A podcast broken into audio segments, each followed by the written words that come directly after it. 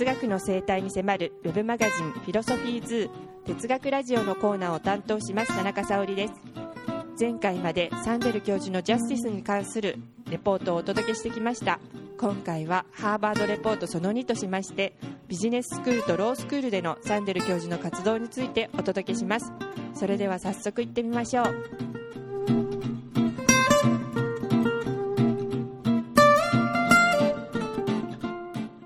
とですね、ここまでが、えー、サンデル先生の教育の現場に対する報告をしてきたわけなんですが次に参加した会議っていうのが、えー、ビジネススクールの教職員の先生方が主催している会議にサンデル先生が意見を求められてお話ししなさったっていう会議だったんです。でそちらの方に小林先生がご出席なされてましたので様子をお伺いしたいと思います。お願いします。はい、これも今日あの突然、えー、教授がですね、えー、出席しますかということで喜んで行ったんですけれど行っているところ非常に面白かったですよね。あの、まあ、ビジネススクールという、まあ、別の場所でやっていてしたがってカリキュラムなどもですねハーバード大学サンデル教授が属している、まあ、 department politics government ですね。などとは違う、まあ、教育のシステムを作っていると。でこれはあのいわゆるそのオーソドックスな経済学ではなくて、まあ、ビジネススクールなのでまあ、実務思考の強い、まあ、コースであるわけですね。そして先生方も、まあ、いわゆるなんていうか、まあ、数学的なそういう理論を展開している先生方というわけではなくて実際の実務を経験されてそれを、まあ、ビジネススクールで教えるというそういう方々が、まあ、多く、えー、今回出たのはですねリーダーシップアカウンタビリティというような、まあ、タイトルのコースを構成している先生方のミーティングなんですね。でこのコースではですね、えー、まあ、かなりの時間をかけて内容を発展させてきているということですけれど、あのその発展の仕方がですねこの、まあ、エフィックスの問題と関わってきているので、まあ、これについてですねサンデル教授の、まあ、意見を聞いて自分たちの、まあ、議論を、まあ、レクチャーの仕方を発展させていきたいと。それについて後でちょっとまた話したいと思いますけれど、えーまあ、思ったのはですねこのサンデル教授のえー、講義が放映されたのが去年ということで、えー、今年また再放送しているようですけれど他分野の先生方の教育にもやはりインパクトを及ぼし始めていて、えー、これまでね日本におけるサンデル教授の、まあ、インパクトというのはあとても我々よく分かっているわけですけれど本国のアメリカでどうなのかということは、えー、必ずしもよく分かってなかったですがこれを見るとですねハーバード内部でもやはりサンデル教授の新しい、まあ、ティーチングスタイルというものが非常に関心を持ってそれを自分たちのところに導入してみようという考え方ですね。あるいはティーチングスタイルだけではなくてその、まあ、ジャスティスの中身ですね。これを、まあ、自分たちの講義に取り入れていこうというこういう関心が深いことも、ま、あ分かってですねその意味でも非常に興味深かったです、まあ、私がですね行く途中、まあ、サンデル教授の車の中で教授にですねやっぱりまあこの Justice の講義スタイルというのがハーバードの他の部局にも広がりつつあるということを意味するのかというふうに、まあ、尋ねたところサンデル教授は自分としては overstatement はしたくないというふうに、まあ、言っておられて、えー、で私がでもじゃあこういうビジネススクール普段サンデル教授ほとんど、えー、接触がなかった先生方だと思うんですけれど、えー、行ってやるということは少なくてもその先生方が、まあ、サンデル教授の内講義内容やスタイルに関心を持っているということじゃないですかというふうに聞いたんですけどそれは間違いないだろうねと、まあ、こういう形で、まあ、講義室に入っていったわけです。で講義室では、まああのね、普段知り合いの先生方があったというわけではなくてサンデル教授とほとんど会ったのは初めてという先生が大多数だったような感じで、まあ、私のことをサンデル教授が初めにちょっとイントロダクションしてくださって、えー、それぞれのメンバーがですね自分はこういうことをしている人ですという感じでサンデル教授に尋ねるというところからスタートしました。はい、ありがとうございます。日本でもですね、サンデル先生の本というのはビジネスマンに大変人気があるということで、例えばあのビジネスマン向けの週刊誌である東洋経済ですとか、他のさまざまな週刊誌でも特集が組まれたりしているわけです。えー、そういった日本での影響、そのビジネスマンに対する影響力の強さというものと、ハーバードの実際の経営者を育てている教職員の皆さんに対する影響の与え方っていうのは何か、重なるところがあったんでしょうか？そうですね、これも終わった後、まあ教授とお話ししたことなんですけれど、私がインタビューを受けた中で、えー、まああある程度学問的な関心を持ちそうなね、ところからインタビューがあるのは、まあわかるんですけれど、ビジネス誌からのインタビューというのが、初めは非常に驚いて、エコノミストとか東洋経済からインタビューを受けて、相当立派な特集が組まれていますよね。それでビジネスの人たちがリーマンショック以来の展開の中で、まあ、こういう倫理的な問題に関心を持っているからこうなっているんだと、実際そういう本も売れているという説明を編集部の方から聞いたわけですけれど、アメリカでもやはりですね、このビジネスの、まあ、教えているそういう先生方のコースの中で、これを応用しようというふうに生まれてきているというのは、ある意味ではパラレルな現象なんですね。やっぱりこれはあのビジネスの在り方について考え直そうという大きな方向性があって、まあ、この問題が取り上げられてきたという文脈もあるだろうし、またですね、日本のビジネスに関する人たちも、まあ、特集を組んでいただいたわけですけれど、さらに継続的にですね、それを発展させるという観点にもですね、今日のまあディスカッション内容は非常に参考になるものを含んでいるように思いました。はい、ありがとうございます。日本ではですね最近社会起業家というような社会に対してよりあの企業というものは責務を果たさなきゃいけないんだっていうような考え方が非常にメインになりつつはあるということが言えると思うんですがアメリカの場合はそういった発想というのはこれまであったんでしょうか？あのまあ、その論点は今日出ていなかったので今日の先生方がどのようにそう思っているかということまでは今日のディスカッションからはまあ分からなかったですけれど、えー、想像するにですね、まあ、これまでの従来のオーソドックスな考え方がそのままではまあ、うまくいかないということはあ、まあ、ビジネスを教えている側でもあってそういった問題意識自体は前からあったけれどそれをもっと本格的に展開をしなくてはいけないあるいは教育しなくてはいけないというそういう気持ちになっていらっしゃる先生方が中核にいらっしゃったんだろうと思いますね今日のミーティングのね。ですから、まあ、ある意味で社会的業化とかそういうものは、まあ、ある意味で時代の最先端の新しい現象という感じなんですけれど今日のはですねそういう最先端の方というよりもむしろオーソドックスなビジネスのティーチングの中核に入れていこうというこういう感じでタイトルもリーダーシップアカウンタビリティですからまさにその企業経営者を育てるための教育にそれを入れていこうということですよねですからまあ、あの一方でね、えー、その非常に優れた先々転端の経営者を作る、まあ、社会的起業家を作るそういうコースなどもあっておかしくないと思いますけれど、ある意味でですねビジネスを学ぶ人全員がこれを、えー、考え方を知っていくというふうになっていけばですねこのインパクトも非常に大きいと思いますのでこういうアプローチも非常に考慮に対するものだろうと思います。ありがとうございます。どうしても日本の発想だと企業倫理っていう形であのクラスを分けて倫理に関する専門的な知識は別個で教えようという発想が強いように思うんですが今お伺いした限りでは全員にあの普遍的に学ぶ価値があるということで普通の講義でリーダーシップを育てリーダーシップを養うにはどうしたらいいのか説明責任はどうやれば果たせるのかというような内容の授業で、えー、サンデル先生の倫理の観点が生かされるというのは非常に、えー、貴重な授業が今後生まれていくんではないかなというような印象を受けました、えー、このようなですね、まあ、ハーバードでの動きに対して一方で、まあ、参考になる点であったりとかですね日本独自の、えー、これまで進めてきた企業倫理の観点と照らし合わせてですね違いであるとか参考になる点というのはあったでしょうか？はいまあ、その問題を考えるために若干ですね今日のディスカッション内容を立ち入って説明をしてみたいと思うんですけれどあのこの講義はですね、えー、まああのまあ、ある程度時間をかけて熟成させてきたものだということなんですけれどあの、まあ、様々な事例ですねビジネスの経営者が決定を行う、ディシジョンメイキングを行うときにどういう考え方をするかという、まあ、事例を挙げながら考えると、その際に3つのフィルターを通すんだと。えー、1つ目が、まあ、まずエコノミックですね。経済的な利益の観点のフィルター。で2つ目が法的な観点のフィルター。で3つ目が、まあ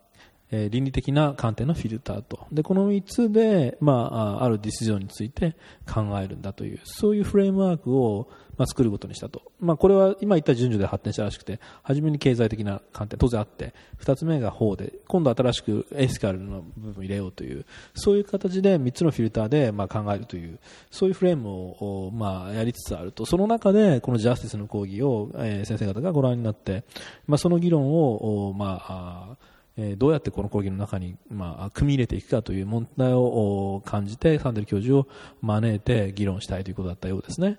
で学生たちにちょっとしてみたところ学生たちも非常にそのエシカルな倫理的な問題に関心を示すと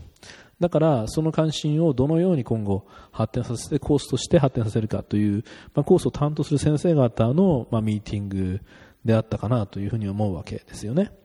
まあ、そういう意味でですね、えーまあ、日本でも当然経済、法律ということはあるでしょうけれど、倫理的な問題を正面からさらに組み入れてですね、どうやってコースを発展させていくかというのは非常に大事ですし、それから倫理的な関心を組み込むといっても、まあ、ジャスティスの講義の中で、功利主義、えー、そしてリバタリアン、リベラル、さらにはコミタリアンと、こういうふうにいろいろな議論が出てきていて、まあ、あの講義をこの講義の中に反映させていこうという、そういうさまざまな哲学の立場についての議論というのになっていくわけですけれど、まあ、おそらくその担当している先生方はですね、哲学の専門家ではないので、それほどそういうことについて詳しいわけでもないわけですから、まあ、それをどうやって転化させていこうかということを、まあ、サンデル教授に尋ねて、サンデル教授の方も初めて呼ばれたわけですから、えーまあ、そもそもこの講義ではどういう内容のことをしているのかということで、印象的なその、まあ、例ですね。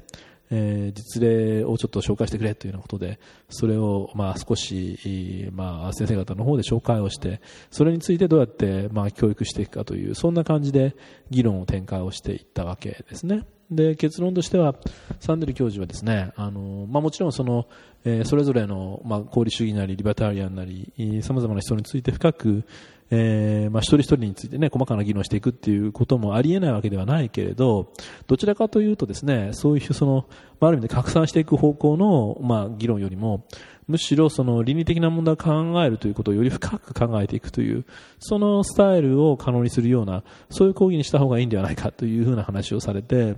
で、先生方としてはですね、じゃあ深くするためにはどういうやり方をしたらいいのかという、まあ、問題意識で、まあ、議論を展開をしていた。あまあ、そんなような内容なんですね。はい、ありがとうございました。ハーバードは大変広大な敷地なんですが、えー、ガバメントというリサーチセンターの中を拠点としてですね先生はもう一日でいろんなところの、えー、研究所に、えー、顔を出されてまたあの歩いてる途中ででもですね先生方道行く先生方にもう気軽に声をかけて いただいているというような様子が見られてですねもう先生自身のお人柄も皆さんにも慕われてるっていう印象が非常に伝わってきたわけなんですが、えー、最後にですねロースクールの民生向けゼミに出席した時の印象を小林先生にお伺いしたいと思います。そうですね、えーと、ちょっとそのロースクールの前にもう少しビジネススクールの話をね、えー、まあ、しますけれど、あのー、これ先ほど言ったような、あの、まあ、深めていく方法ですね、これ実は参考になることが、まあ、あるんですね。というのは、ビジネススクールの先生方がおっしゃるのに、まあ、要するにいろんな立場があると。で、まあ、ありがちなことはね、この、まあ、自分はこういう立場だ。あなたはこういう立場だ。それで終わりと えー、そういうふうになってしまうんじゃないかというふうに、まあ、やってみた経験、あるいは自分の器具として述べられていて、で、サンデル教授としてはですね、まあ、そういう話にいろいろしながら、あの、それはありがちなことだけれど、スターティングポイントだということですよね。で、結局その、お互いがお互いの立場を、まあ、言って、えー、自分のポリシーはこれねって言って終わるんでは、あんまりそのティーチングをしたことの意味が、えー、ないので、えー、逆に導入する方はみんなそれで終わっちゃうんじゃないかというふうに心配している状況の中ですよね。それに対してそうならないんだということを説明をしていくというのが、今日のそのね、ビジネススクールの、まあ、議論の中身の相当部分だったんですね。でそこでどういうことを言っていたかというと、まあ、スターティングポイントでそういうふうな立場の違いがあるわけだし、結論が一致するわけではないんだけれど、まあ、ある意味でそれはですね、あの、まあ、自分が一人で考えるという独画論的な方式を思わせるわけですよね。自分はこういうポリシーだ。それ終わってしまう。だけど、その、ディスカッションを、これミドルレンジだって言ってましたけれど、ある程度の期間、まあ、様々な論点について議論していくことによって、えー、まあ、一人一人の考え方が変化をする、あるいは深まると。で、それによってですね、えー、まあ、別の立場に移ってしまう場合もあるし、そうでない場合であっても、ただ初めのお互いの偏見を言い合って終わるんじゃなくてですね、えー、まさにその、え、議論することによってより深くなる、高まるという、ここのところがまあ重要なんだと、えー、結論が一致するという必要はないんだけれど、議論していく、その中で一人一人の考え方が深まって発展をしていくという、そのことがあるから、えー、初めにそれを言って終わりだという話では、まあ、ないという、えー、そういうことですよね。で、まあ、先生方の方はですね、例えば、えーまあ、ビジネスの話なので、えー、イントレストの話になってきて、えー、これ、まあ、先生方の方から見るとですね、まあ、短期的な利益と長期的な利益っていうフレームで説明をしようというふうに考えたりですね、あるいは、まあ、あの経済的な利益ではこういう結論が出るわけだけれど、えー、倫理的な問題としてはちょっと不安が残ると。例えば、まあ、あ顧客の方にはこの点は伝えないでおいて、で、利益を確保する。で、利益は確保できるんだけれど、内心を締めたい思いが残るとかね。えー、あるいは事例ではそのドラッグテスティングの例なんかも出てましたよね、まあ、そういう倫理的なジレンマをはらむような、えー、そういうまあ問題をまあ取り上げて、えー、議論していくと。であんまり中で先生方が把握されていなかったようにも思うんですが実はですねそういった経済の発想は功利主義の発想に近いわけでサンデル教授は途中でですね、まあ、そのことを柔らかく説明されてましたね。あの、質問というかね、そこに参加されてるそのビジネススクールの先生方の中でも理解は浅い人と深い人といろいろいらっしゃるわけで、発言聞いていてその辺の違いも出ているわけなんですけれど、まあ、彼らのオーソドックスな国はまさに経済的な利益を考えていくって、それが始めた first framework ですよね。で、私が後でまあサンデル教授にまあ冗談風に言ったんですけど、セカンドの2つ目の legal framework っていうのはリベラル、リバタリアンのフレームワークに似てるわけだし、3つ目の ethical framework っていうのは、まさにコミュニタリアンとか目的論的なフレームワークに似てくるわけだけれど、おそらくそこまで完全に理解していないで、えー、この3つ目の ethical framework の中でたくさんの立場があって困るというか、それをどう展開しましょうっていうのを尋ねられていた人が、まあ、今日いたという、まあ、そういう流れで、サンデル教授としては、その、まさに、え利益の観点っていうのが、UTTI のフレームワークに、まあ、大体相当する、あるいは、まあ、市場主義の、考え方という点では、リバタリアンのフレームワークにも関係するというような説明もされていて、ちょっと面白かったな、今すぐ数字が、自信ないですけれど、あの、7割ぐらいユーティリティアンのフレームワークで2割ぐらいリバタリアンって言ったかな。とにかくなんかそんなような実際どっかで経験調べたがなんだかあるらしいけれど、そういうビジネス志向の人たちがそういうフレームワークでものを考えているということで、で、それがその短期的なね、その利益で考えるのか。で、そのビジネススクールの中ではもっと長期的なものを考えなくちゃいけないんじゃないかという考え方もあって、だから、まあ、あこれまではその短期的か長期的かっていう観点で議論してきたわけですよね。で、そういう観点とこの、まあ、倫理的な問題を導入する。この場合の倫理的で、だからサンデル教授はあえて、今日は非常にえーまあ、ビジネススクールの先生方は倫理的とおっしゃるので、サンデルはさらに内在的なインテリスティックな倫理というふうに、えー、説明をさらに、まあ、言葉を加えていくわけですよね。だから UTTI の倫理が、まあ、これ倫理の、まあ、一つの発想と見ていいのかって質問あったけど、サンデル教授の答えは、それは倫理の一つのアスペクトとしてなら答えられ、考えられると。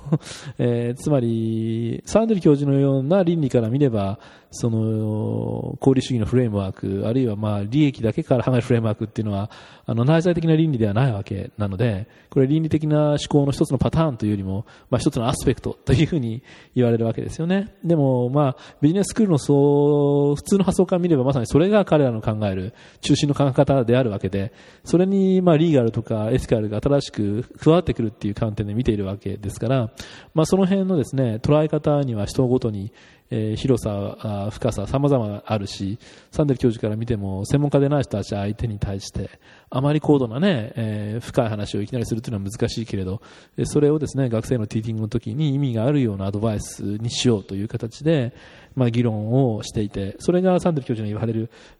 深い議論に持っていくのが大事だと いう、まあ、説明の仕方になっていたわけですよね。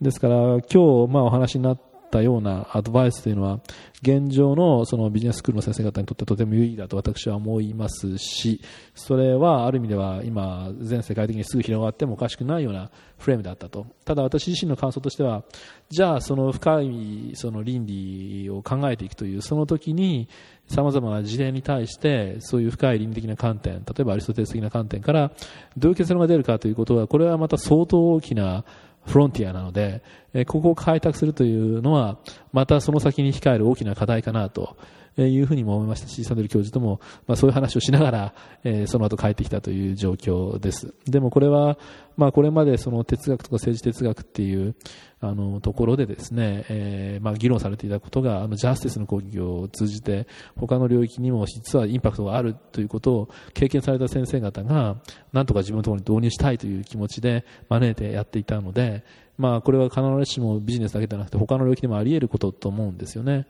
えー、先ほどドラッグテストの話なんか私も千葉大学のある先生からお手紙いただいてこの問題について一緒に考えてくれないかというようなことも言われたりして全く同じだなと思ったんですけれどあのジャスティスの講義がですねそういった多様な領域に関してまあ、インパクトも与えているしそれを良心的な先生方がどうやって自分たちのティーチング研究に生かそうかということを一生懸命考えつつあるなというそういうのを現場で見たのでえー、これは今後非常に期待できる、まあ、大きな潮流の、まあ、一つの表れではないか。それがハーバード内部でも現れているということを、まあ、見聞したという点でとても貴重な機会であったというふうに思います。ありがとうございました、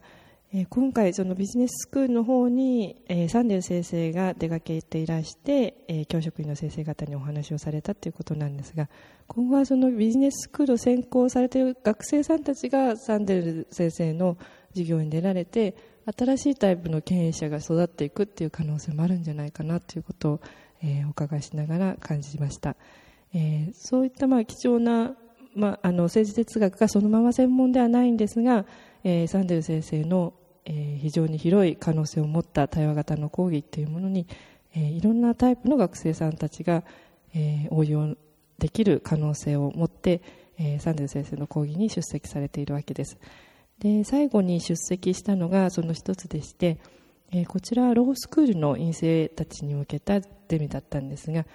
えー、こちらもまたちょっと、ま、あの思考がこれまでの講義とは思考が違うような印象の、えー、ゼミだったわけなんですがそちらの印象について小林先生にお伺いしたいと思います。はい、先ほどちょっと言いかけたこと数字が出てきたので言っておきますとそのマーケット志向の,、ね、そのエコノミストの考え方は90%がユーティティアリアンであるとで10%がリバタリアンであると言ってて これなかなか面白いなというふうに、まあ、思いましたね。でまさにですねその意味でこの経済の世界っていうのは、まあ、今日の出た言葉でインストゥルメンタルね、えー、道具的とか手段的ですよねそれとマイティカルな考え方をどういうふうに関係をづけるかという中で、まあ、先ほどのような問題が出てきていてサンデル教授としては、まあ、モラルリフリフレクティブですね道徳的な自己小説ができるようなそういうリーダーを育てるというようなそういうために役立つんじゃないかというこんな話をしていましたね。でその次の講義はこれはあのセミナーなんですよ。でこれもまたあのロースクールですね。法律の方の、まあ、基本的にはあの大学院生中心でしかし他の分野の人たちも来ているというところなんですね。こちらも人数的に20人ぐらいというふうに思いますけれどこちらは連続したセミナーの、まあ、一環なのでえーまあ、これまでの議論を踏まえてさらに議論を、まあ、展開をしていくと。でしかもですね、まあ、日本でも私などももともと対話型のゼミでしたけれどまさに対話型のゼミそのもので、えー、サンデル教授はもちろんその論点を提起するとかコメントすることはするけれどもう基本的には次から次へと学生が言っていてそれを指名して、えーまあ、さらに先に進めていくっていう感じの、まあ、司会的な進行の部分が相当多かったですよね。でやっぱりテーマとしてはですねあの、まあ、マーケットの問題非常に重要な問題として現れていて、えーまあ、その問題について、えー、エシカルな観点からどう考えるかというそういうテーマを中心に、まあ、話していきましたし、まあ、途中の方からサンデー教授の方また論点ないし事例としてですね、えー、事例として出してたのはですね、まあ、ビデオスターのね、えーまあ、映像でしょうかね、えー、ものを、まあ、市販で、えー、出すわけだけれどライブラリーがそれを、まあ、全部収録して、えーまあ、皆が、えー、それを見れるようにする。そういうようなライブラリにしていくのが望ましいかどうかという感じでまさにこれあのビデオスターですからあの市場的な、ね、こういう発想と本来公共的であるべきライブラリーの在り方。まあ、この2つをまあ比較をしながら、まあ、実は今混乱しつつあるわけなのでそれについてどう考えるかというようなことについて、まあ、議論していたと。で、まあ、ちょうど大学が、ね、市場主義が入ってきてそれをどう考えるかというテーマをされてますけど今日はそれが図書館で転換をしたなという、まあ、そんな印象を持っていたわけなんですけれど、まあ、非常に学生さんたちがいろいろな細かな例を挙げながらどんどんどんどん話していくとで講義が終わってもですねそれが終わらなくてまたサンデル教授の元に来て次々と話しかけてきてサンデル教授としてもかなり、えー、議論に応じながらしかし最後はもう この辺で打ち切りたいという感じで、えー、やめていかれたという感じですけれど、まあ、非常に長い時間の熱のこもったディスカッションを見させていただいたなという感じがします。えー、本当にこちらは私も出席させていただいたので5時に始まって7時に終わる2時間学生さんたちが中心に議論をしているというようなセミナーゼミでした、えー、最初の、えー、5時に始まった時点ではですねあの学生さんたちが、えー、自分たちが持ち込んでいるノートパソコンを机の上に広げて、えー、それぞれ各学生さんたちが話している内容を自分でもタイプして議論の内容についていけるようにそれぞれがこう画面に向かって話をしているという感じだったんですが最後の方になると皆さんこう議論の中身そのものが白熱してきてあの記録を取るのも忘れてですね皆さんもノートブックをしまって、えー、みんなで議論を進めていく議論を深めていくっていうような雰囲気に変わっていったというところが印象的でした。あの先生もおっしゃっていたように対になってる、アイディアというか考え方というのはまあ、公共的な善を追求するコミュニティの集団というものとあるいはあの個人的な善を追求する市場というような集団の、え、違いそういうものが引き立つような事例が次々と出されていました。先生がこの事例の中で何かあの印象に残ったところはありましたでしょうか？まあ、先ほどのやっぱりビデオスターとライブラリーのね、えー、関係の話が一番印象に残ってたんですけれど、あのー、まあ、あまさにこうハーバードユニバーシティで大学をめぐる問題が白熱したと同じように図書館をめぐる問題もすごく白熱をしていて、えー、私はちょっとこのビデオスターに関する市場の展開の方について細かいことが分からなかったのでディスカッションの中身が技術的な部分はね完全にはよくフォローできなかったんですけれど、えー、どうもですね、えー、聞く感じではライブラリーの中で、えーまあ、お金を取るというようなことが、まあ、あってそれが、まあ、貸し出しについてなのか遅延についてなのかいろいろあるんでしょうけれども、えー、それがある意味では、えー、ビデオスターのものなんかを、えー、入れておくとライブラリーとしてはお金がおそらくそこで入ってきて意味があるんだけどでも本来のライブラリーの目的っていうのは、まあ、学問にあったりあるいはコミュニティの、まあ、公共的な観点にあったりするわけだから、え、お金が儲かることばっかりライブラリがやってしまってはですね、え、本来のライブラリの役割が果たせなくなるという問題も一方では生じてくるということですよね。だから、やはりここはサンデル教授は目的というところに戻って考えるということを、まあ、考えていくための一つの例であったんだろうと思いますし学生さんたちもまた自分たちに身近な問題だったので本当に白熱した議論を次々とやっていって、え、細かな論点をどんどん出してそれについてお互いが討論をするという、え、そういう行為であったような印象を受けましたね。えー、なんかこう白熱講義っていうのがありましたけれど講義の場合はやはりあれだけの大人数なのでサンデル教授が、まあ、ある意味では当てていってある一定の時間の中で終わるわけだけれどゼミとなるともうどんどんどんどん言いたいことが出てきて、えー、一応サンデル教授が司会をして当てているということはあるけれども、えー、なんかこう止められないというような勢いになっていくと、えー、そんな印象を持ちましたね。そうですねあの最初にですねサンデル先生が学生さんたちに向かって、えー、君はリベラルだねとか君はユーティリタリアンだね功利主義者だねっていうようなことを言って政治哲学の枠組みを持ち持ち込んでですねその考え方はそういう政治哲学の枠組みでいうとこういう考え方だねっていうことを発言されてたので、えー、学生さんたちは政治哲学の素養がもともとある方なのある学生さんたちが多かったのかなという印象議論を聞いていて、えー、思ったんですが後でサンデー先生にお伺いしたところ実はそうでもないということをおっしゃってましたのでその辺のところを教えていただけますか？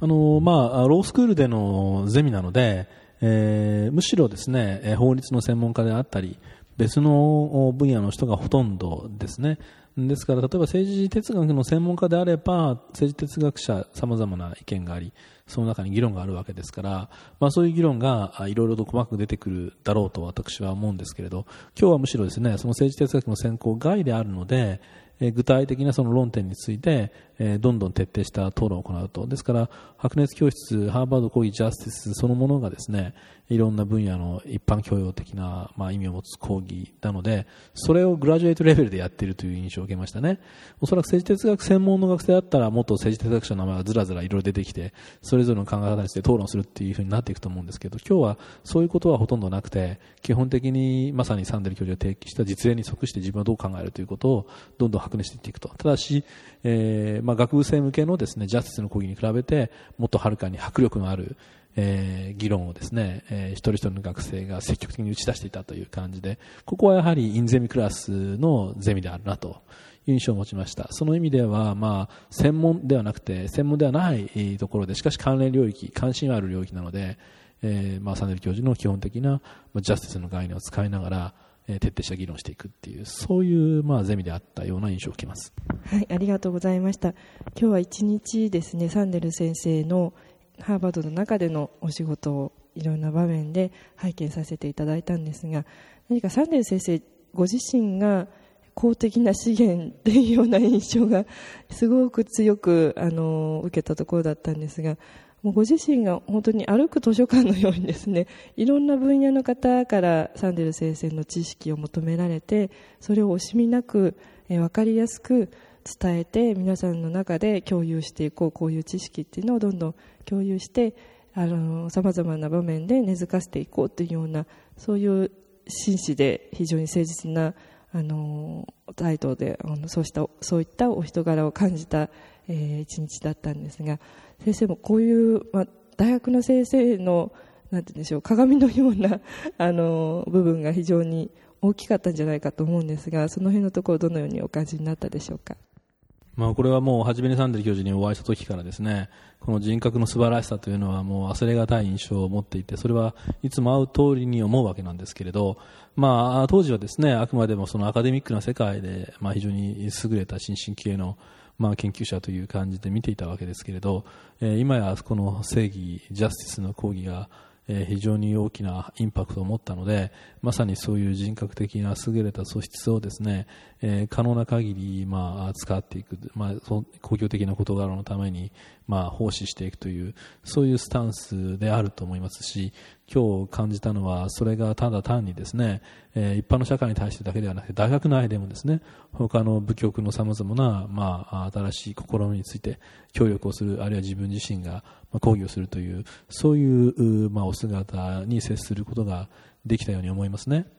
で、それはある意味でジャスティスという講義が実際の社会の中で生きていく重要なまあ回路になっていくわけなので、えー実際これがまあ本来のあるべきパブリックなフィロソファーの姿かなと。えー実は今日聞いた中ではですね、専門の講義がゼミでなかったということもあって、あのジャスティスの講義で我々が知っている以上の概念はほとんど出てきていないんですね。えーそれに対してジャスティスの講義の中身をですね、まあ、フルにいろんな領域に適用して熱い議論が交わされているという、まあ、そういう感じだったので、まさにこれはパブリックフィロソファーとしての教育活動であったというふうにまあ思います。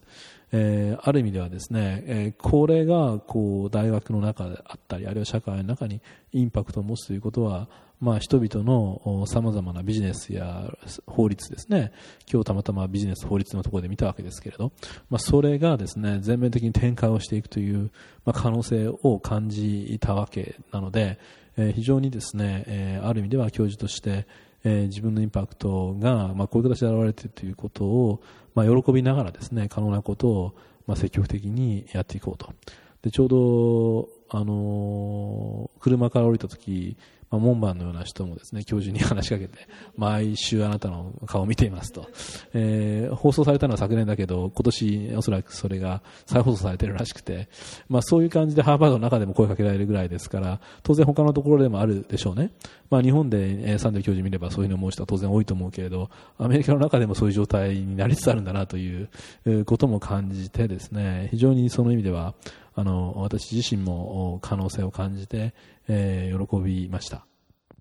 はい、ありがとうございます。本当にハーバードというとこ大学はですね複数のさまざまな国籍の学生さんたちが集まってまたさまざまな分野の専門家が、えー大変専門的に深い議論をしている場所でもあるんですがその場所で人と人とが会話をして会議のような場面でですね対話をしていく時のその質を保証するために、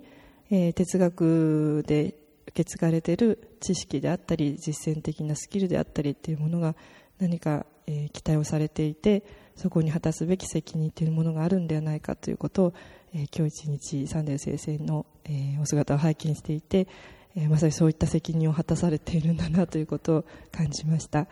えー、日本の哲学の在り方であったりとか哲学者の仕事であるとかそういうところにも非常に参考になるところがあったんじゃないかと思うんですがその辺はいかがでしょうか？そうですね、まあ、あのお伝えながら私もいろいろインタビューに答えたりさまざまなまあ、要請に協力を、まあ、しつつあるわけですけれどまさにサンデル教授自身もですね、えー、もうそれを本家本元で、え、いろいろ精力的に展開をされていると。ですからこれはですね、えー、我々だけではなくて例えばあのチューターをしている人たちもですねそういう姿を見て自分自身もティーチングに参加をしているわけですね。で彼らもおそらくそういうような役割の一環を担っていくことが可能だと思いますね。やっぱりその遠くでですね議論を聞いて理解しているというレベルと実際ディスカッションに参加をして学生たちを教えていくというレベルでは内容の理解の深さが違うんですね。